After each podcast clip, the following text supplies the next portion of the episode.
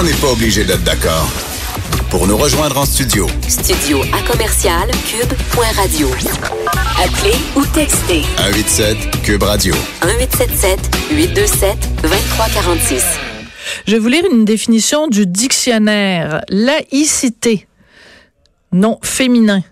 Principe de séparation de la société civile et de la société religieuse. Je répète parce qu'il y a peut-être des gens qui, qui, sont peut-être plus durs d'oreille, durs de la feuille. Principe de séparation de la société civile et de la société religieuse. Mais à entendre les oiseaux de malheur qu'on entend depuis 24 heures, on a l'impression que laïcité, c'est deux points, ouvrez les guillemets, crime contre l'humanité attitude xénophobe et raciste de méchants Québécois catholiques qui s'en prennent à toutes les religions qui sont pas leur, leur religion traditionnelle. On en parle avec Lise Ravary. Bonjour Lise. Allô, excuse-moi, tu m'as fait pouffer de rire. Ben écoute, c'est tellement simple. C'est pas drôle, là, mais Séparation le- le de la société. C'est pas mal ça. C'est pas Ben, mal ça qu'on écoute. qu'on entend dans certains milieux.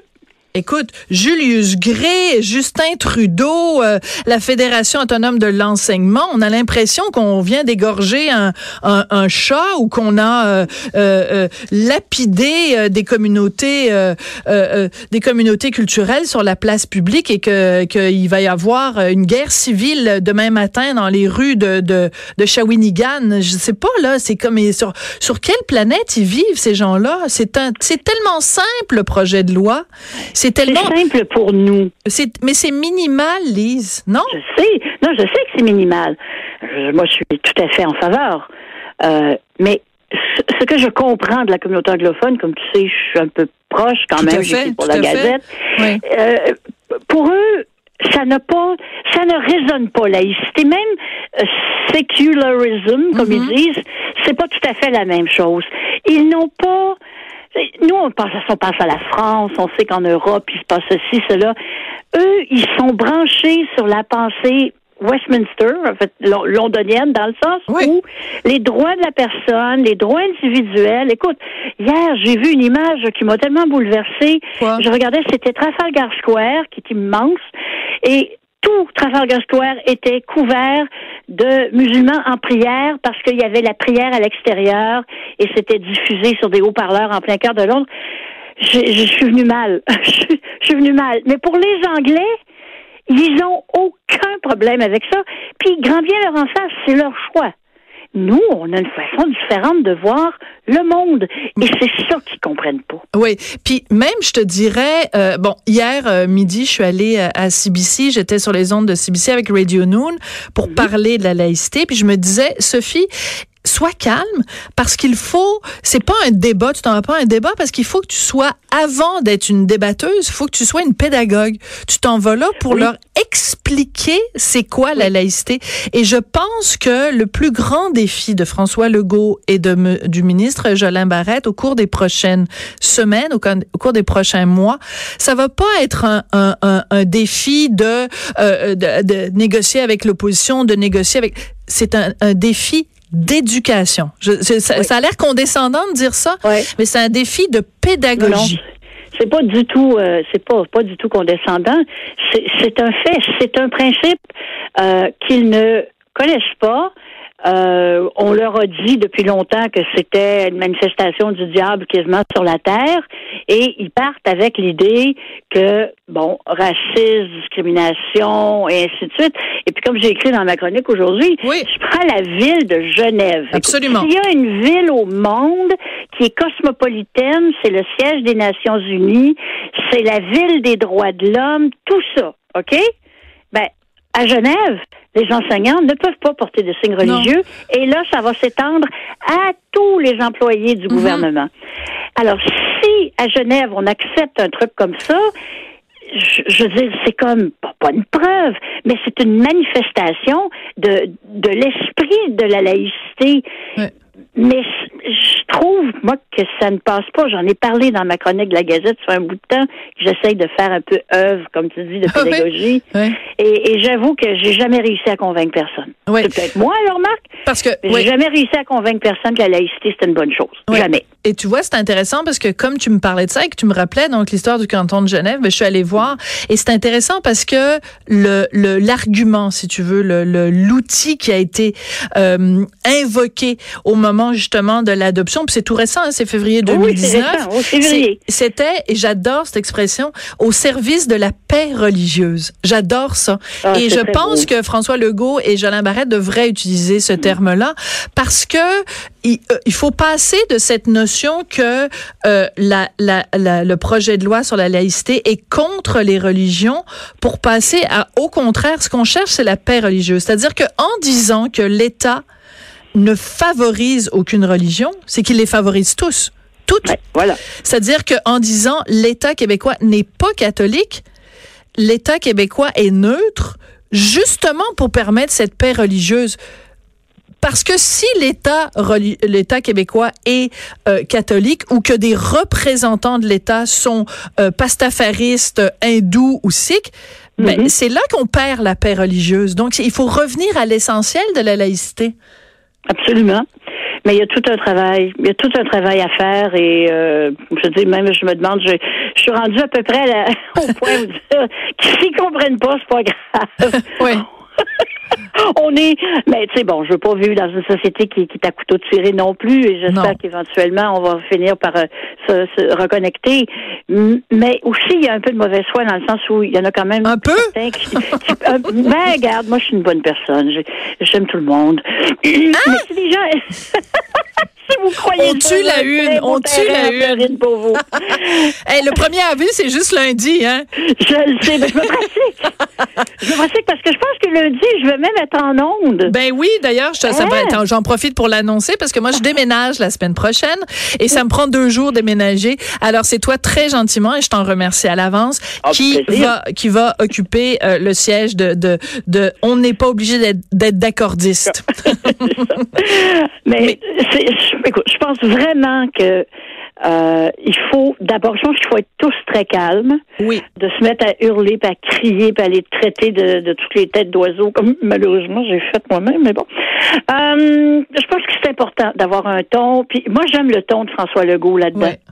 Moi, je trouve François Legault dans tout ça, je le trouve formidable. C'est-à-dire que c'est un, il se, se comporte en homme d'État et il se Absolument. comporte, euh, il se comporte très bien là-dessus.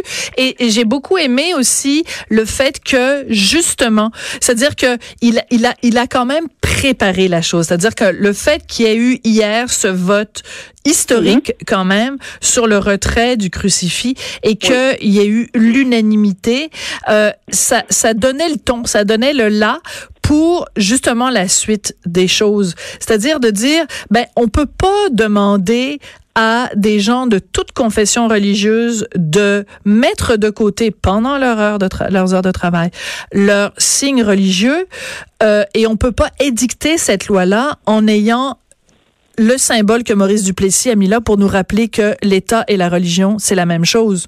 C'est complètement contradictoire. Donc, je trouvais que c'était une bonne façon de, de mettre euh, la table. Par contre, tu parles du ton. Moi, je trouve que, par exemple, je reviens à la déclaration de Justin Trudeau hier qui disait il n'y a pas de pays, euh, je, je peux pas imaginer un pays libre où on euh, euh, légitimise, enfin, il, il a dit Ben oui. légitimiser au lieu de légitimer, mais en La tout cas, tout le monde sait hein. que la France, c'est une grande dictature. Ben, c'est ça. Et, et, et si je peux me permettre, Lise, j'aimerais prendre deux secondes pour rappeler quelque chose de très important. On parle tout le temps de la laïcité à la française, OK? C'est important de rappeler que la loi sur la laïcité en France remonte à 1905. Il n'y avait pas un hijab en France en 1905. Alors, les gens qui disent la laïcité à la française, c'est une, une laïcité xénophobe, euh, une, une, une laïcité raciste, une laïcité à deux vitesses, etc., c'était en 1905 très clairement anticlérical. Ah oui, C'est-à-dire que les soutanes. Oui. On voulait pas faire enlever les foulards, on voulait faire sortir les soutanes des les salles de classe. soutanes. Alors, arrêtez de dire quand vous parlez, quand les gens parlent de la laïcité à la française, il faut rappeler la date et il faut rappeler quelle était la religion qui était visée. En fait, toutes les religions étaient visées. Mais, Mais à l'époque, l'islam était totalement inexistant en France. Là, il y avait personne Ben oui. qui se promenait en burqa. Il y avait pas de burkini à, à Nice. Là. Même, même, Bon. même, pas, même pas dans la majorité des pays musulmans. Alors, euh, Voilà. Ben, en tout à fait. C'est bon de le rappeler. Bon, ça, Oui, c'est la bon première chose. Il y a un truc qui m'énerve beaucoup, euh, Lise, dans, ce, dans tout ce débat sur la laïcité. Écoute, j'écoutais hier sur les ondes de Radio-Canada Yves Boisvert de la presse qui a commencé sa phrase en disant On sait tous que c'est le voile islamique qui est euh, ciblé par cette Ah. loi-là. On sait Ah bon? Ah Lui, bon? c'est même pas, c'est même pas sujet à discussion. Non, non, c'est ça, c'est ça. Puis, ouais, bon. Et ça teinte le débat. Parce qu'à partir du moment où on a des commentateurs comme Yves Boisvert qui disent on sait tous que ça vise les musulmans, ben là tout le monde se sent légitimé de dire ah ben là c'est une loi contre les musulmans. C'est de la désinformation et c'est un bon exemple de fake news parce qu'il n'y a rien dans le projet de loi 21 qui cible particulièrement cette religion-là. Et c'est une Oui, non. façon de dire, tu sais, quand on dit, euh, euh, quand on veut tuer son chien, on dit qu'il a la rage. Ben, quand tu veux tuer le projet de loi 21, t'as juste à dire que c'est contre les musulmans. Puis là, évidemment, tout le monde va dire, ben là, c'est pas bon, pas un bon projet de loi. Ça cible, ça ne cible aucune religion en particulier. Arrête. Il faut que les commentateurs arrêtent de dire ça. Il y, en- a sûrement là, de, de deux pelés, trois tondus qui pensent que c'est une bonne affaire parce que ça va mettre certaines personnes à leur place. Mais ce n'est c'est loin d'être la majorité. Les gens, moi, je sais que les gens comprennent. Je n'ai jamais rencontré quelqu'un qui m'est arrivé pour me dire que hey, c'est le fun parce que bon, on va reprendre notre place. C'est pas ça. Pas ça. Pas ça. Et moi, je trouve ça irresponsable de la part des voix vertes d'avoir fait ça. Et sa phrase, c'était textuellement, c'était verbatim. Ouais, on ben, sait tous, on sait tous, il prenait pour acquis, là. Il y avait Ouais. c'était même pas Ben objet. oui, on sait tous. C'est même pas objet de discussion. Euh, c'est important aussi de rappeler, quand on parle de laïcité, d'où ça vient. On s'est pas réveillé au Québec en 2019 en disant Ben il faut non. faire la laïcité. Premièrement, parce qu'il y a eu, bon, évidemment, il y a, il y a 11 ans maintenant, la commission Taylor-Bouchard, mais avant ça, la déconfessionnalisation des, euh, des, des écoles au Québec. Tu sais, moi, j'ai- mon équipe, là, genre, je les regarde, là, il y a Thomas puis il y a Joanie qui sont en régie, ils sont tout jeunes, ils se souviennent pas de ça. Hein? Je suis sûre que vous vous souvenez pas, les amis, quand il y avait euh, euh, au Québec, il y avait la commission, à Montréal, il y avait la commission scolaire protestante, il y avait la commission scolaire catholique, il y avait les, les commissions scolaires étaient selon la religion des enfants, Ben oui. des parents. D'ailleurs, c'est un peu pour ça qu'un certain nombre d'anglophones n'ont jamais appris le français parce que quand ils n'étaient pas catholiques, on les envoyait du côté anglais parce que les protestants, eux, acceptaient tout le monde. Voilà. Euh, ben, mais, mais, mais pourquoi on a fait ça? On a fait ça justement pour séparer l'État et la religion. Alors, j'aime- j'aimerais beaucoup que les gens qui aujourd'hui disent c'est une, c'est une loi xénophobe, de me dire pourquoi cette loi-là, elle, est, elle découle de la confessionnalisation. Est-ce que la déconfessionnalisation était xénophobe? Euh, écoute, moi, je me souviens. Non, non, la réponse est non. c'est sûr. Ben non. Mais je me, je me souviens que pendant le débat sur la déconfessionnalisation, euh, il y avait énormément de résistance Ben, du côté sûr. des anglophones. Énormément, qui ont peur pour leur commission scolaire. C'est à peu près la, la dernière seule. euh, des, des derniers endroits où ils ont comme une espèce de- d'arène euh, démocratique finalement, à part évidemment euh, d'aller voter. Et pour eux, c'est important. Puis là, ils savent qu'ils vont perdre les commissions scolaires parce que moi, je suis convaincue que François Legault va passer à l'action aussi là-dessus. Oui. Euh, mais je veux dire, l'évolution dans la société, sinon on vivrait tous encore au Moyen Âge. Oui. Ben non, mais c'est sûr. C'est pour ça qu'il faut évoluer. C'est c'est c'est bête, mais c'est ça. Et il y a des, des gagnants, des perdants. Il y a des gens. Oui, c'est vrai que ça va vraiment affecter. Je, je peux le croire. Je peux le croire. Mais ils vont survivre. Ben, écoute, ils, ils vont survivre, bien sûr. Ils vont survivre et ils vont prospérer. Là. Tu sais, ils vont, ça, ça va bien aller. Puis s'ils veulent pas, ben ça devient leur décision de changer de métier ou de. Voilà. Et sais-tu quoi, Lise? Quoi? Il faut toujours revenir à la base. Mm. Si quelqu'un me dit, il est hors de question que j'enlève ma kippa pour aller travailler. Il est hors de question que j'enlève mon kirpan pour aller travailler. Il est hors de question que j'enlève mon turban pour aller travailler. Il est hors de question que j'enlève mon hijab pour aller travailler. Il est hors de question que j'enlève ma croix pour aller travailler.